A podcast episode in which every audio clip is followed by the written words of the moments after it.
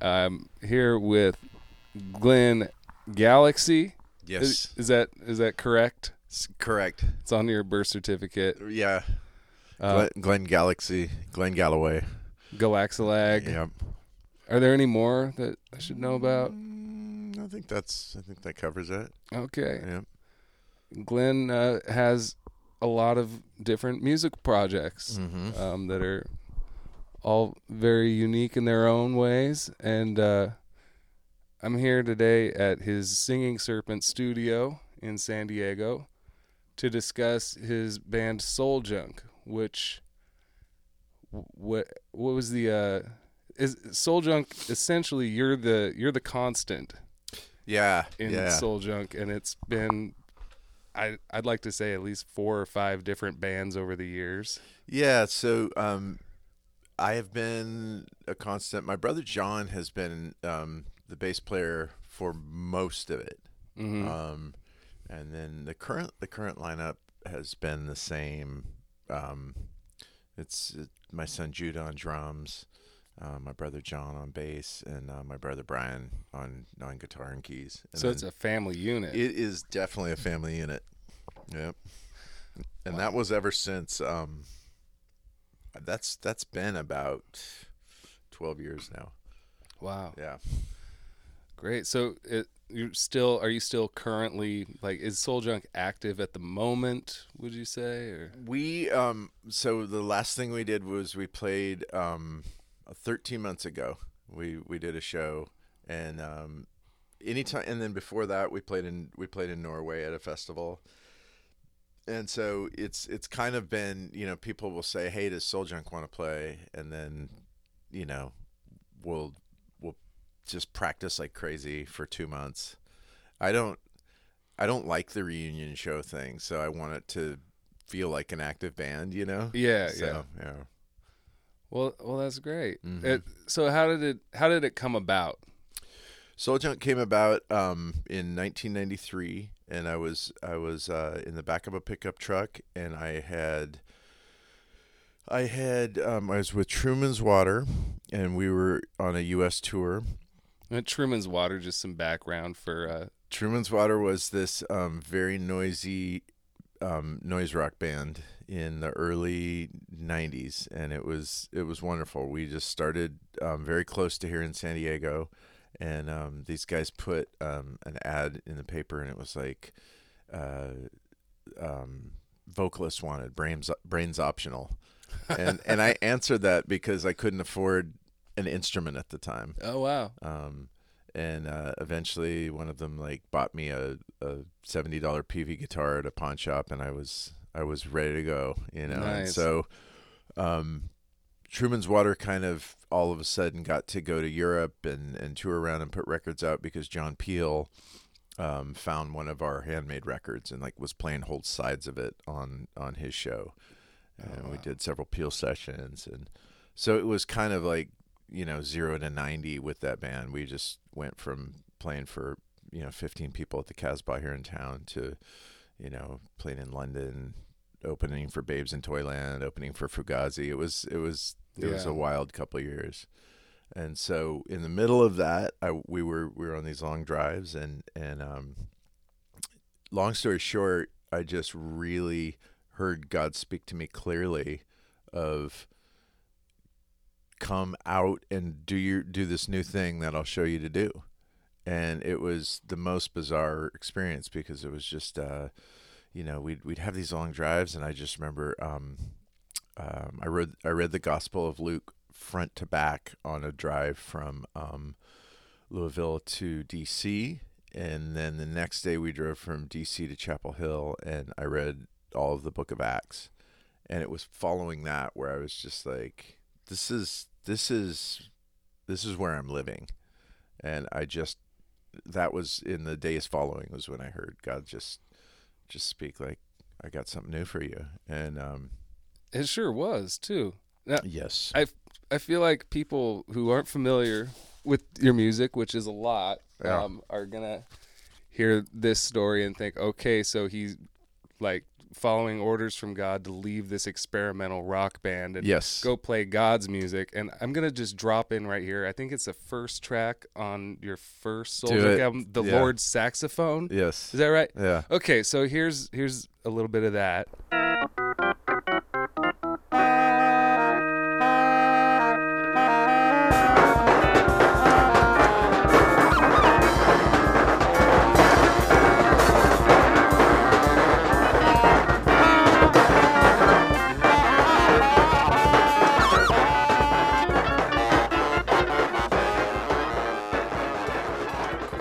Classic gospel. Yes. right? Absolutely. Absolutely. and um and so that album and I, subsequent ones for a while it was pretty much just straight up biblical Mm-hmm. lyric content right Mm-hmm. with the occasional like yeah all right thrown in Exactly. um i mean you had some original uh lyrics on those as well Yeah. the bulk that was was that just uh what Yeah, I guess I guess what it was is I was in a very strange headspace of I was I was one of these like what I was most of what I was listening to that at that time was like Japanese noise, free jazz. Like it was kind of like as far as you can stretch me, that's where I want to go. I Mhm. want I I love the boredoms. I loved, you know, um I remember I was listening to like late period Coltrane all the time, Ayler, um um, I remember a voice crack record, Bor- Borbetomagus, that I love. Like I was into just going as far sonically as I could, yeah but at the same time, I was I was I had come off several years of of uh, running as hard as I could from God, and having Him find me at the end of that. And so when I reconnected, it was it was deep. Like it was not. It was kind of like I remember just going like I can't go back to what I had before, but feeling God just say like don't worry, I have something more for you. So I was in this this very unique trajectory of of being like like all in spiritually um spending just tons of time with God tons and tons of time just like really saying show me what it means to be alive spiritually show show me who you are show me and at the same time like chasing after the most bizarre noise that I could find you know yeah so then to me that so the first Soul Junk record was like, well, this is what gospel music should be. You know, right? It was the early 90s and by that time, you know, like some of the some of the amazing like I would listen to 60s and early 70s gospel and I would just be like this is incredible. Where did where did we where did we wander from this, you know? Uh-huh.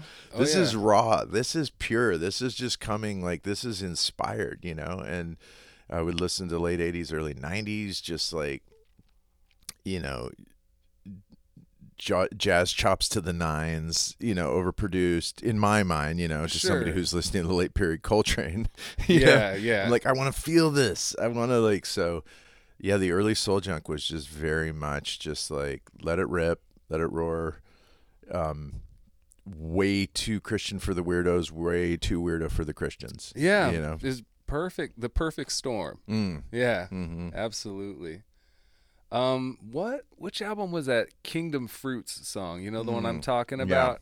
I feel like that's a real good example of just like taking the scripture from the bible but like making it into like your own thing and like totally owning it and screaming your head off. Yeah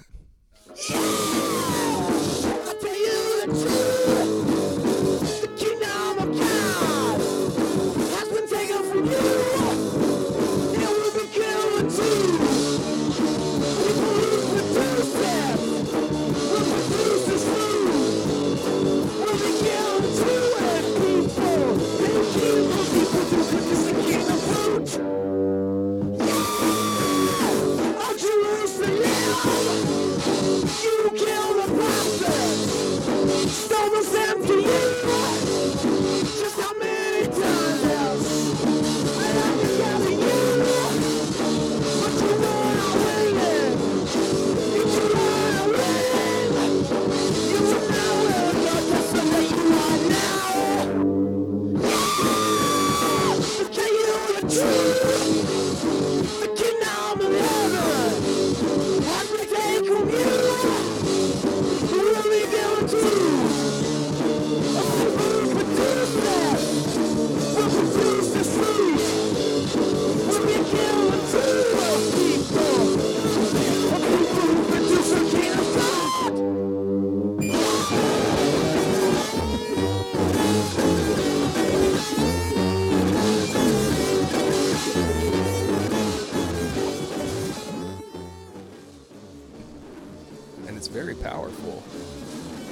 Yeah, I so so and and this is by way of answering your last question too. It's in other words, okay, so I felt this this uh this call of God to start this new band and he's like it's to be about me. It's to be about me and you know, at that point all I knew was hymns Mm-hmm. you know what did I know of sacred music? I knew of hymns. I knew of you know uh, the gospel gospel stuff. I, I was just talking about people would make me you know tapes of James Cleveland, and I just be like yes, you know. And then I knew like at that time it was like like my girlfriend was taking me, my fiance was taking me to the vineyard, so it was very early vineyard worship, you know Mm-hmm.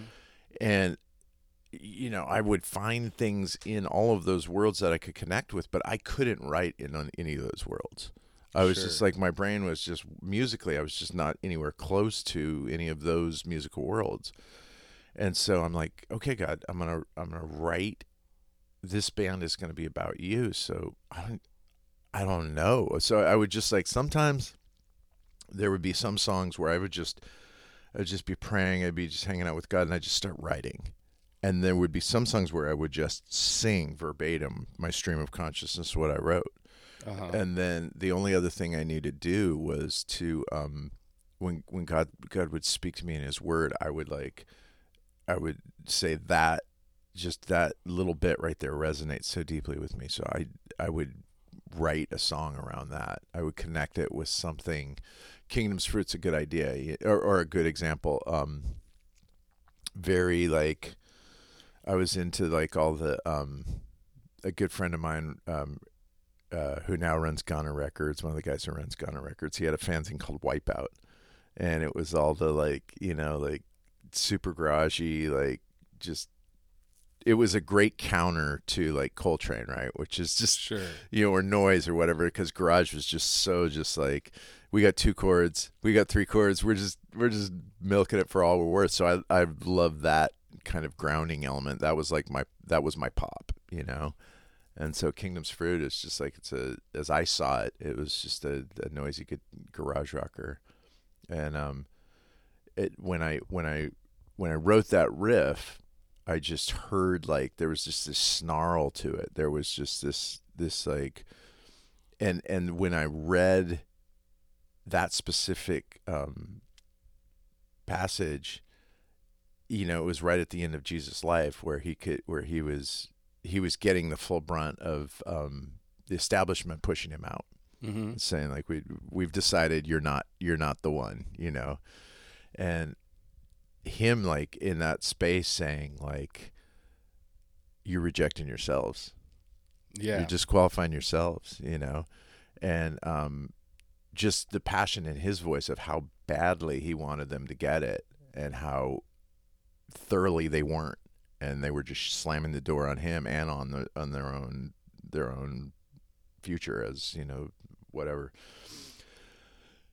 could go way off on that but it there was just this energy in what he said there of you know the king the kingdom has been taken from you and it will be given to a non people it would be it'll be given to someone you consider nobody yeah. Yeah. and so that that energy in that in that little phrase he said they're connected with this super raw riff that I'd written. And, and you're right. It's just like it was it was perfect. I just got to like go in my it was either my brother's barn outside of his he had this like garage barn thing in uh in Inland Del Mar which is hilarious like the concept of Inland Del Mar if you know San Diego.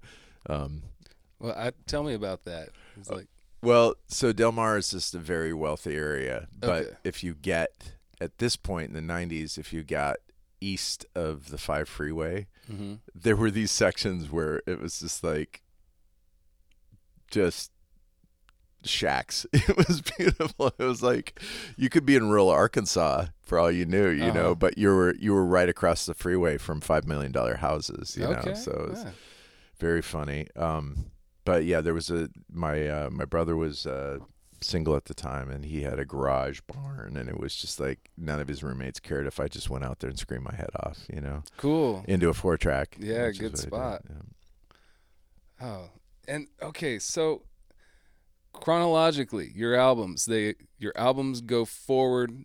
Your EPs go backward. Yeah.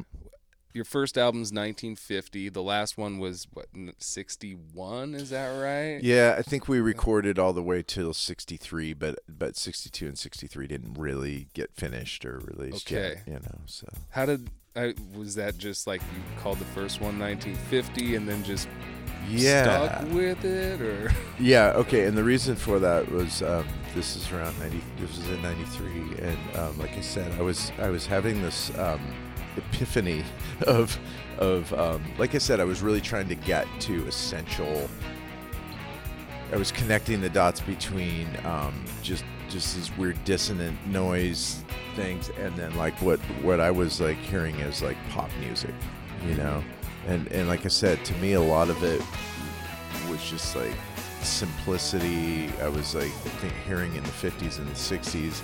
I was seeing these periods of time where musicians would find out these little tricks where you know like in the 50s rock and roll was was big band condensed. Mm-hmm. You know all of a sudden with amplifiers and and you know volume now you didn't need you didn't need the whole orchestra? you didn't need exactly 35 people to make a bang you know? Yeah. three four people could just set a room on fire. And so it was all it was it was like all this energy that came from people who had just ridiculous chops as players you know and and now and now you don't have to spend all this time coordinating you know 35 people to, and transporting all this gear. You can just set up some you know what i mean?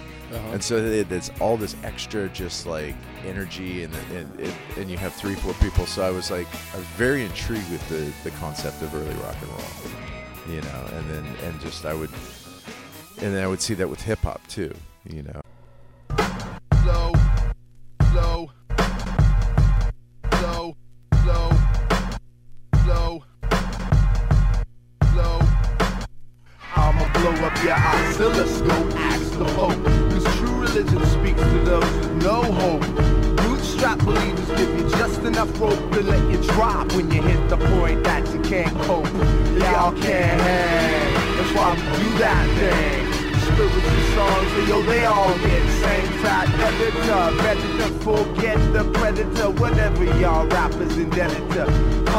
your senator, vote for new style. We do ride. any crowd have a clue now. Representatives up in the house and you'll die. Congressional taking the floor with Deuce Wide.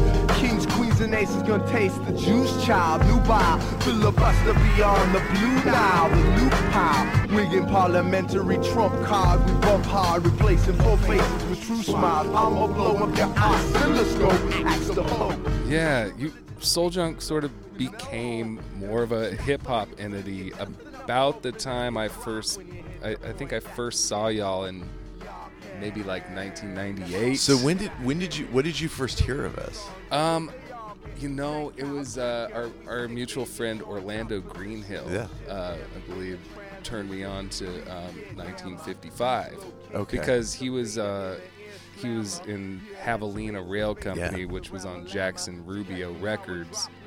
Which I don't even remember how the hell I met Orlando. It was just like it had to happen yeah um, in both of our lives. We were just destined to meet. he's incredible And uh, so yeah, he. I, I went to one of his shows somewhere, and uh, we were looking at like the Jackson Rubio merch table. He's like, "Hey, hey, Matt," to Matt Wignall, the guy who ran the label. He's like, "Can I give this to Mark?" And it's like, "Sure." And so he gave me 1955, and it was over. I was uh, I was a devotee for life after that. I had never heard such weird ass inside out space alien hip hop. It's and ridiculous. Like, tr- like psychedelic trance music Mm-hmm. and uh, just experiments in stereo yeah and studies on. I, I don't know. That album just like there's nothing. There, there was nothing like it. Filtered on location. We're firm with the slurred speech, teaching blurry vision. Bring you much malmerciful jugular fission. My mission is to phase out the brazen imitation. The suckers curry favor, but still they got no flavor. Flushed out the touch, some color by numbers. We save you the trouble of slaving as a double of a jump. You played out your microphone Trump last summer. We slammed down the hammer on the slumlord. Carved out my own in the sector by the power of the resurrector. Christ has authority in me, so reap the benefits and don't quit. 16 pounds dropped on your block. Flipping your left back and shredding your socks. Let me rewind your clocks to the year 3380, the year that infinity hit your vicinity. Juice came that and the reaper got rocked. It's it's kind of funny, right? Because if you get if that's your starting point, then you're game for anything. Yeah, Because yeah. it's two and a half hours. It's it's like unedited, unabridged. You know, it's you're you're finding a band that is is right in writing in like this beautiful confusion of like I was I was at this point where where I had pushed the limits of of a rock and roll band and you know the the mid 90s and just hearing these hearing these sounds coming from you know whatever somewhere whatever in rattling around up there. Yeah. somebody's subs and and this was not me at this point like i was driving around listening to all my music on these like you know uh boom boxes that i'd found at thrift stores you know and so all you you know Yeah. it was just treble and gain and like that i just you know heard roar that's all i was and so so all of a sudden i was hearing this these these forms of music i had no connection to i had no knowledge of and um i remember i remember finding my way to um to some of the weirder drum and bass stuff and like early like Yeah. plug and Squarepusher and like early Aphex Twin and this this was just like okay this is this is harnessed noise of a different stripe and so then I I just dove in and I was writing for all these magazines and would just get all I didn't make any money time at that time. I would get all my new music through writing through magazines and, and trading, you know, whatever I, I wasn't listening to all the time to get just this rabid appetite for new music at that time. Did you know you could rap? I mean, No, that that that's the the craziest thing is that you've got a very natural like you have a very natural approach to it. Yeah. Uh, the lyrics are just off the wall, especially coming from your the the band's previous lyrical content. Sure. it got very um surreal. I Yeah. want to say yeah, um, and you know, like like a lot of symbolism and everything like that. But just the the wordplay, it's like, do you you could be like a crossword editor or something, like the, just like the crazy twists and turns um, with the English language that, that just really interesting choices. I think I think I've always been fascinated with things that seem to defy gravity. Uh-huh. You know, I mean, when I was a kid, like, you know, I love like Lewis, you like Walrus and the Carpenter. You know, like I, I Mm-hmm. just love stream of consciousness. I mean, I remember being a high schooler and being into T.S. Eliot. You know, Mm-hmm. and abstract, like super abstract art, and and I just that sort of like Dadaist, ab- absurdist hip hop thing there were just like in the 90s there were just little glimmers of it because it was so i remember being like in in school late 80s and i remember i had a cassette tape with um, uh, um, sex pistols never mind the bollocks on one side and and public enemies nation of millions on the other side and it Yeah. made perfect sense to me like it was just like these are two halves of these are two sides of the same coin Yeah. you know but to me in in my early exposure to hip hop it was not party music it was very aggressive Yeah. it was very just like just tons of aggression tons of just and so the sort of absurdist angle to it um I think I think like hearing some of Wu Tang stuff and just Riz was willing, you know, like like let's cut the beat at the wrong point. yeah, know, just, it's kind of like Chuck D reading Finnegan's Wake or there you something. go. Yeah. Yeah. Yeah. Um, well, th- thanks for doing that. It really Chuck D. Finnegan's Wake. It's, like it, it- it's a lot of fun to listen to. Um, and I, anytime I share that stuff with people, they're just like. How did I not know about this? And then, so Michael Kaufman Yes. somehow wound up getting involved and taking that help like you guys kind of became a, a dynamic duo for a yeah little bit. Yeah, so between 1955 and which was when you started listening between that and 1956 and 1957 was this transition where where i kind of lost my band because Mhm. um, um, everybody was just at a point where you know like just getting married just having kids just you know getting jobs. It was like that kind of like and so we slowly went from you know all being single and just like playing all the time together and just just improvising and just to like hey i you know people being like i can play twice a month like, you know and it was just like yeah, and then um, at the same time um, we we got picked up by Five Minute Walk for a 1956 record, and they were just like, basically, as much as you can tour, we'll book you. Like if you want to be on the road five months a year, we'll we'll book you. And I was starting this business at the time. I had, I mean, Jude was. Uh, Jude was a little guy. He was like four or five years old. I wasn't gonna live on the road, you Yeah. know. But I was willing to do, you know, they would fly me out for like four, five, six shows at a time, you know, weird places in the country. And um, so I was thinking like this will work, you know. I'll do these little bits and pieces thing, but my the rest of my band was like, no, we're, not, we're we can't do that, you know. We Yeah. can't just take weeks off every every month and and uh, so I was I had this weird thing, you know, where I was like doing more and more um, abstract hip hop and, and like the the weirdo electro stuff, and so I was kind of thinking, well, maybe I don't, maybe I don't, you know, if I don't have a band, maybe I don't necessarily need a band. And then, then Michael Kaufman had been in town, and I called him up. He was he was in New York City at the time, in Brooklyn, and I just said, hey, what would you think of, um, you know, kind of being my rhythm section? yeah, And th- the beauty of it is Michael is just like, well, I don't even know what I would do, but of course I know what I would do. You know, he he just Yeah. like he he can come up with anything out of thin air, and so we yeah we kind of became this dynamic duo where he you know I had a guitar with like way too many malfunctioning pedals and then he would play like a Kaoss pad and like a casio or you know. Yeah, and then this was and then we hooked up with um i was buying so much um so much like underground hip hop at the time.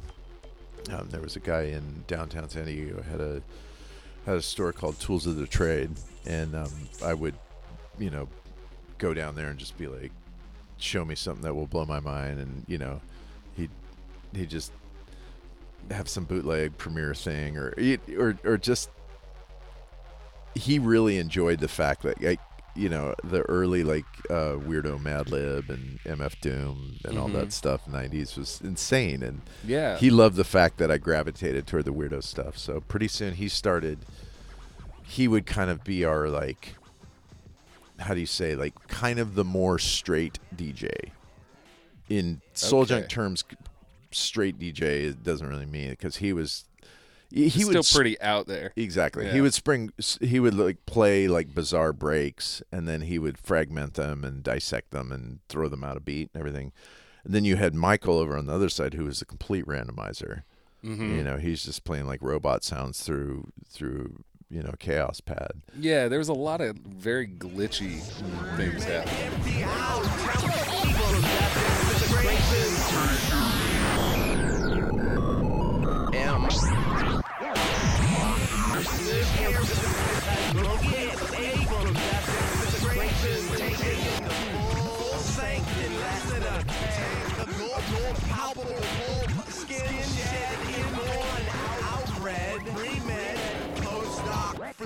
Guidance to direct ad hoc, implanted and like at the sink, flow, draining brain. So that was fun. That was a really fun era because it was the three of us, and we, we toured over Europe and played played uh, you know trips to the East Coast and stuff. Together. Was that Soul Junk's first time in Europe? Or, Mm, did the No. full band go over there before? I'm trying to I'm trying to think. John and I went over. I think John John and I went over. Did it? Did we? Because Truman's would Truman's Water would have us um, open for them every now and then. Like, Oh, yeah. Um, in Italy and Spain, and sometimes we would. Soul Junk would share Truman's drummer Kevin Cassell, and I think my brother John. Yeah, my brother John went with me at least one or two times.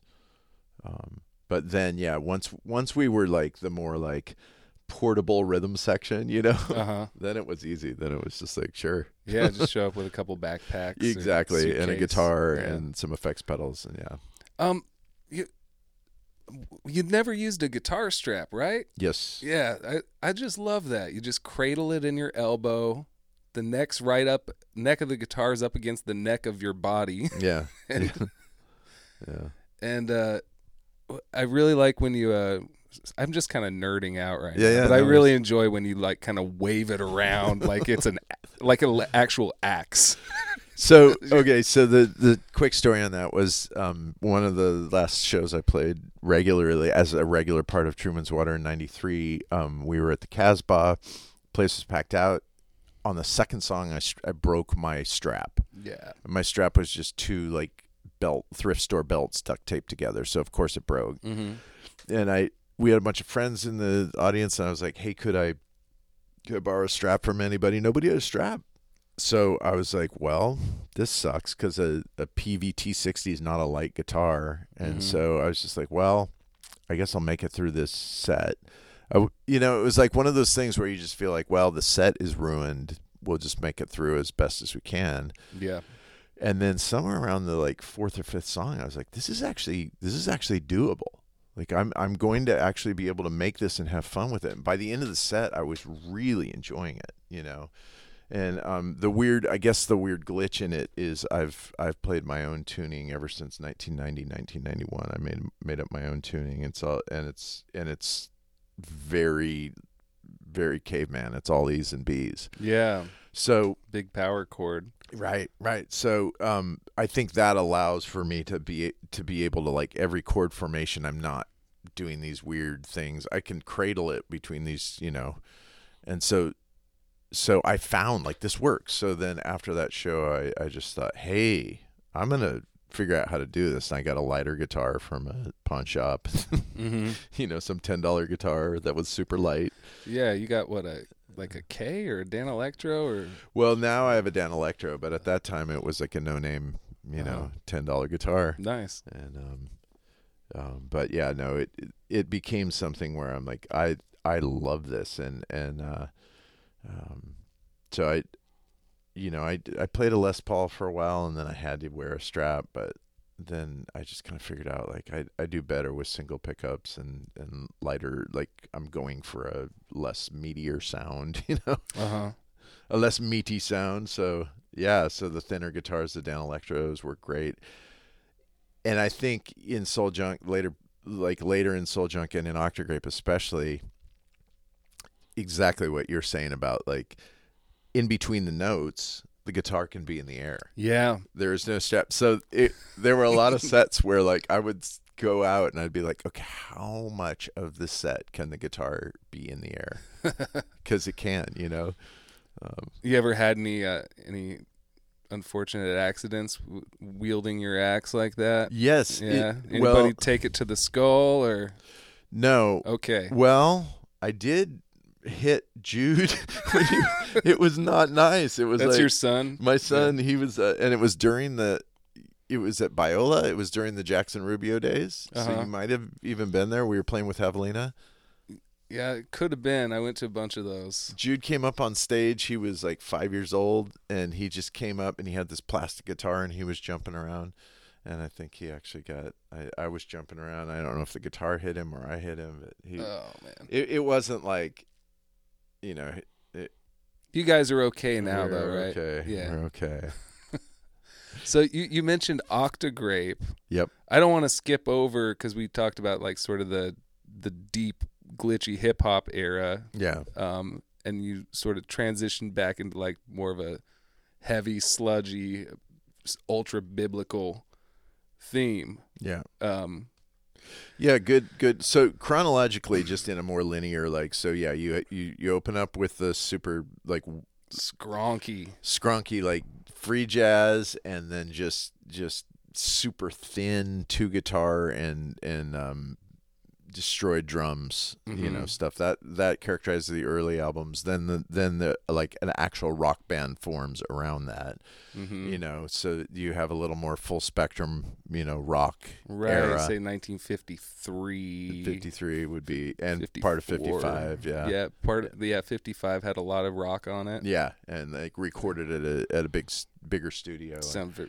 fully realized. Yeah. yeah and then transitioning into um into more of the the glitch hop stuff Mm-hmm. you know um 1956 had more like garage rock and you know glitchy hip hop It's like a little bit of like baroque hip hop, even. yeah yeah Some you're it. totally right we had like the string section and, and Uh-huh. Checking yeah, if your yeah, church got built by man. Let's liquidate the physical, let's see what still stands. Cause if your church not made with hands, indivisible, one mind, invisible, that's right. Checking if your church got built by man. Let's liquidate the physical, let's see what still stands. Cause if your church not made with hands, indivisible, one mind, invisible, that's right. I see what you call the church getting chubby in the waist. So if I ain't to your taste, have some peace, take some grace. But let's get the inner tube out religion's middle, where tradition reigns supreme and the spirit second fiddle. These live their life under some milk and chewing the cud. That's why it's time for eat my flesh and drink my Was- blood. I love- I love doing that. Um, say that artfully, so um, I think Bowie was a huge. I love the Bowie weird string arrangements. You know? Uh-huh. So, um, so that was that era, and then then you're right. Then it, it um then it went like full. You know, 57 and 58 were just just straight up glitch hop. You know, there was no Yeah. rock band. Very harsh. Yes. Uh, sonically. Yes. Yes. Um, Um, yeah. yeah. I was I was very touched by those. Yeah. No, that was fun. That was fun. Um, and then it was uh I guess was it 59? Yeah. So then at that point, Michael moved away, and um, and I was playing a ton in my in my little church, and I just kind of looked up and was just like, "Whoa, Soul Junk's not really playing or doing records, and this is such an important part of me." And so that's when I wrote 59, and it was it was a return to kind of like th- there's a little bit of the um you know lo-fi hip hop in there but it's not so like grating and aggressive as 57 58 at all Yeah, it's it's a little more um a little poppier Yeah. musically. yeah And you was- are just cramming yes those psalms in there, right? It's the book of Psalms. yes i got this whole thing and i remember telling michael when michael was still in soul junk like i'm just gonna like instead of writing my own raps i'm just gonna rap the whole bible. That was my thing. I was like i'm going to rap the whole bible. Every every album will be an entire book of the bible. And i remember michael just being like really? Uh-huh. that's that's gonna be tricky. That's a challenge. that's a challenge you know? And you got you made some you made some headway Yeah. there. Uh, Yeah. i i didn't even realize that I, I was going through your discography on bandcamp which is great. Now you got all that stuff up there that like a lot of small press stuff and yeah um you did like genesis and exodus on half, there half of or two-thirds of exodus two like thirds that, of yeah. exodus um And then I just realized like this is really dense. it is very dense It's very dense. There's a lot of words. There's uh, you you do uh, get some hooks in there somehow though. I'm gonna here we'll hear. This is a little bit Okay. of Exodus here.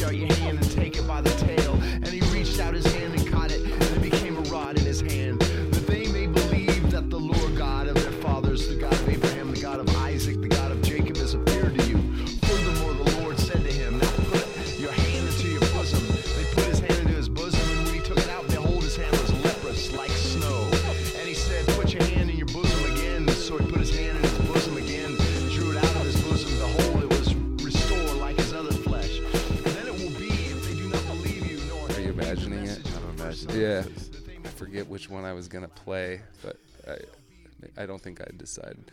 Anyways, yeah. Um. So. Are you are you still planning on? Is this still a life goal of yours? So no, at, at that point, I just realized like, okay, the Psalms are actually, th- this is They're intended as they are in tongue, intended to be songs, and so I started singing entire psalms, and that was 1959 was the first 23 psalms, all verbatim. Talking a lot about statutes. Yes, And- well, no, no, that's no, that's sick. 1960. that's 1960. okay. And so there's a big transition between those two because um, 1959 is is still the you know uh, glitch hoppy kind of stuff with um, actual songs written over the you know uh, guitar songs or piano songs written over them where I'm singing the first 23 psalms. 1960 is you're right. That's when it gets into like all of a sudden I just realized I miss the the just ridiculous like um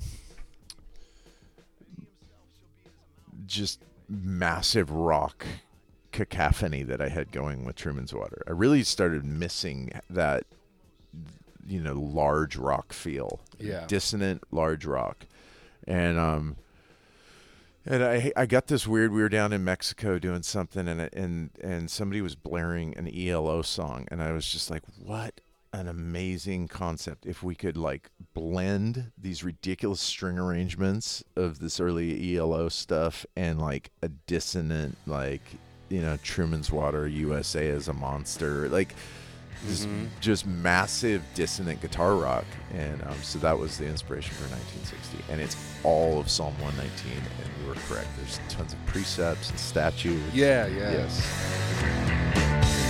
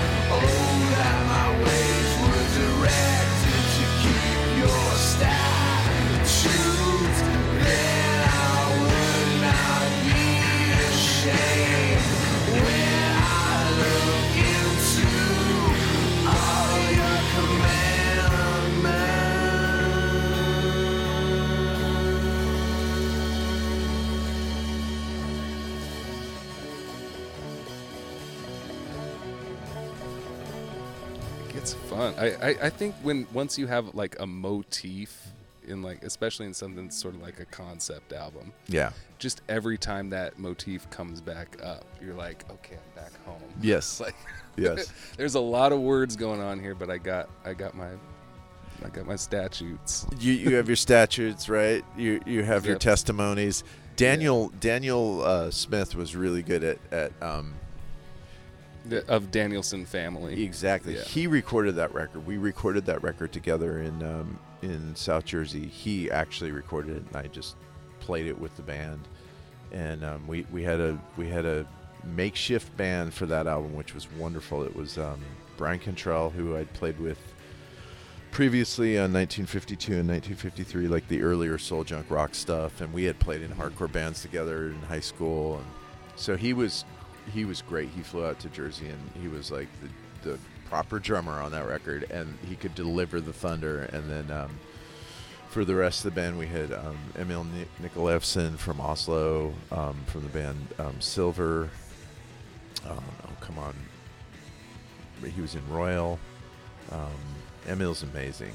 He, he did a record with Tom, Todd Rundgren recently. Oh wow. yeah. So he uh, he played bass, and then Todd Fatal from Portland played uh, keys, and so it was just like nobody really knew the songs before we showed up, but like those players just got it and delivered it, and I, and that record was so much fun to do. Um, but yeah, it was an anomaly because that band never played together live. Sure. You know, Yeah. um, And then the the next album, 61. 61. That's when the family band really kicked in because right when I came back from recording 1960, Jude was 11 and he was 10, 11. He was starting to play drums and he was getting really sick of the rudiments, you know, Mm-hmm. the, the precepts. He just wanted to like rock. So he was listening to my rough mixes of 1960 and he loved them. And he would just, there was one day I came home and I heard him downstairs practicing and I, I thought, I recognize that beat. And I went down there. I'm like, "What are you playing?" And he had the headphones on. He was playing with my rough mixes from that Oh. record. And I and I had my amp down there. I was like, "Do you want me to just like play the song? You know, take the headphones off?" He's like, "That would be great." And that's how we started playing together. Oh, cool. And uh, so so we we made this crazy transition from you know Brian Cantrell, this amazing drummer who played for decades, you know, and was like bringing the thunder rock, and all of a sudden now my 11 year old son is playing those songs, you know. yeah, your and- spawn. Yes, just Yeah. rocking his face off, and that was like 1961 was was written out of that, you know, um, kind of that energy of like, oh, we can play every night if we want, 15, 20 minutes downstairs, and my daughter started playing keys with us, and we just, and then my at once a week, my two brothers would come over and join us, John and Brian, Yeah. and that became the family band, and uh, yes, Wow. Yeah, that's that's the dream, I guess. I my daughters are yeah, 2 and 4 and we don't have a drum kit, but anytime they see one, they attack. yeah, They they love it. yeah, They'll uh, both they'll take up half the drum kit each and both blast out their own beats and sing their own songs yeah, separate from each other at the same time. yeah. and it's great. Um, just to, I mean, I'm I'm guessing Judah was like that. in- yeah he he really was and and and i i feel like i've always had this this um sense that you know um i remember i remember thinking kids could learn free jazz you know hmm of course kids don't necessarily want to listen to free jazz Yeah, not necessarily. but at the same time it's just like you know it, there is something just incredibly um naively beautiful about that of like Yeah. we don't pretend to know anything let's just let's just go with what is coming out right now on whatever instrument is in front of us right now and that's how a kid plays music Yep. you put you put things to to bash in front of them they will bash them you know and Mhm. that's the way um I learned to play drums for the first Soul Junk album. Is I I I realized when I left Truman's Water that I was stepping out into midair, and none of my again none of my weirdo rock friends were going to be able to follow me into making this God music, Mhm. and um, none of my God friends were going to understand the context musically. So the first two albums were just all me Yeah. and I didn't play drums really at that time. And so what I did was I had a friend with the studio who gave me a key to to his back room where the drums were set up. I bought a four hundred dollar drum set on Craigslist or whatever existed the the white The recycler. yeah, exactly. and then just would come in and bash for three hours a day. And so I did that for three weeks straight, and then we recorded 1950. So it was just me being like a four year old with a drum set. And you know what I mean? Like Mhm. when I would bash for three hours, I wouldn't do rudiments. I wouldn't play beats. I would just, I would do whatever I wanted. I Yeah. just would just hit stuff and then let it turn into something. And it was really fun um, talking to drummer friends afterwards who would who would t- you know of course my meter was terrible all the like things that drummers know to do I didn't know to do and I did them terribly but at the same time the intuitive parts my drummer friends would just be like how did you f- think to do that? That's you know? Yeah. it's like because I didn't think it just came out and, and I made it work you know? So that's yeah, that's childlike nature. that's the fun of playing with kids and playing with your kids or playing even as a grown up playing something you've never played before. yes Yeah. yes As long as oh my talking about my kids again. I, I bought a saxophone last year and uh For last summer, anytime I tried to pull it out, Camille would run up with like a ball or a toy or whatever she could find and just stuff it in the bell and say, "Papa, please put the saxophone away." That's awesome. So I uh I couldn't even practice cuz I'm like it sounds bad, but it's because you won't let me play a little bit. Isn't that funny? she just like wouldn't give you the space to get past the ABCs. Yeah. Yep. Uh, Well, um I think we're going to we're to be wrapping it up here. Um you want to you want to give a little uh give a little blessing for your uh your new fans out there or yeah, I mean, thank you for thank you for listening. And and there's there is quite a quite a uh, tome of musical material. If you if you have listened to just a bit of us or or none of us, there's there's just hours and hours of of uh, all of what we've just talking about. and And I honestly haven't even heard it all. I know, no, I, I, I learned of stuff I didn't know existed in the last few days, thinking I was the, you know, I thought I had the whole canon down, but Yeah, I mean, listening back to it, it's it's it's hilarious, and and, and I'm proud of just the fact that like I don't do anything halfway, and I'm Mhm. proud that I did things that I'm very embarrassed of. I just think, like I I love I love the fact that I didn't I didn't I wasn't afraid to be embarrassed of something later, and and there's something in it that I'm like. I think the only reason I'm embarrassed of it is because it's me. Whereas if I heard someone else do that, I would just be like, yes.